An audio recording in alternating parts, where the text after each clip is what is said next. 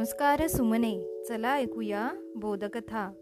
या उपक्रमामध्ये मी विद्या गवई नरवाडे आपणा सर्वांचे हार्दिक हार्दिक स्वागत करते. बालमित्रांनो आपण ऐकत आहोत सादाको आणि कागदी बगळे ही कथा. या कथेचा आपला आज सातवा भाग. चला ऐकूया.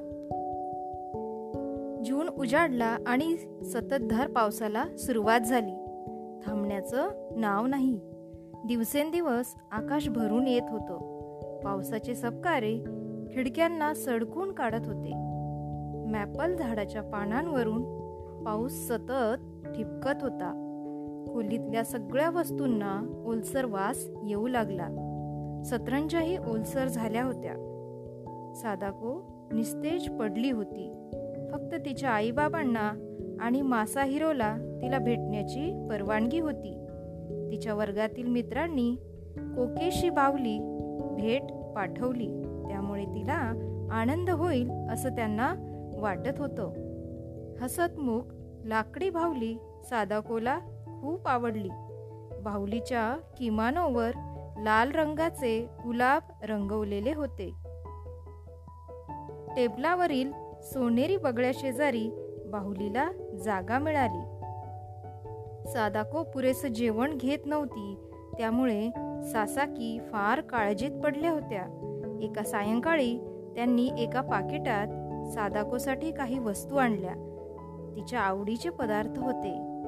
त्यात अंडी चिकन रोल भात लोणचं आणि कडधान्याची बिस्किटे होती.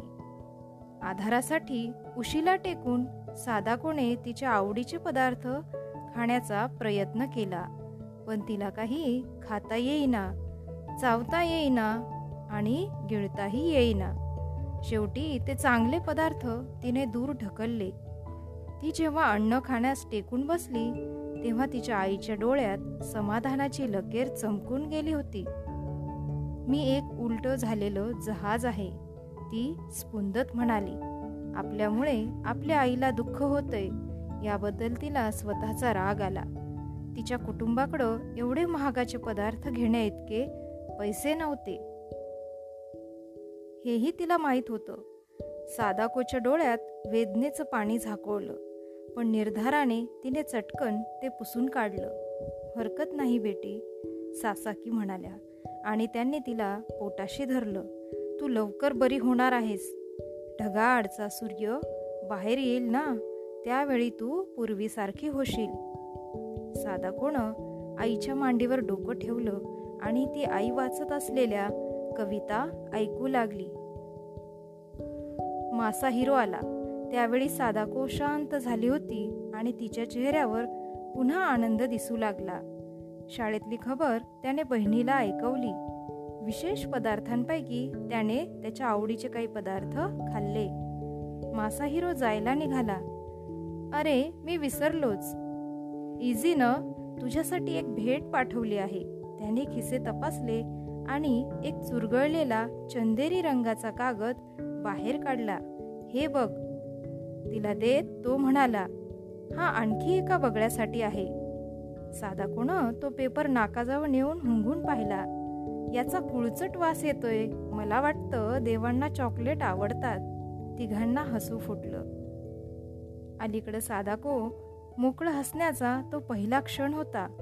हे एक चांगले चिन्ह होते. कदाचित सोनेरी बगळ्याच्या जादूने करामत करायला सुरुवात केली असावी. तिने चुरगळलेल्या कागदाला व्यवस्थित केले आणि घड्या करू लागली. बगळा तयार झाला. पाचशे एक्केचाळीस बगळे बनवून पूर्ण झाले होते. तिला खूप थकवा जाणवू लागला. आणखी बगळे करणं अशक्य झाल्याने ती अंथरुणावर पडली आणि तिने डोळे मिटून घेतले. सासाकी जायला निघाल्या.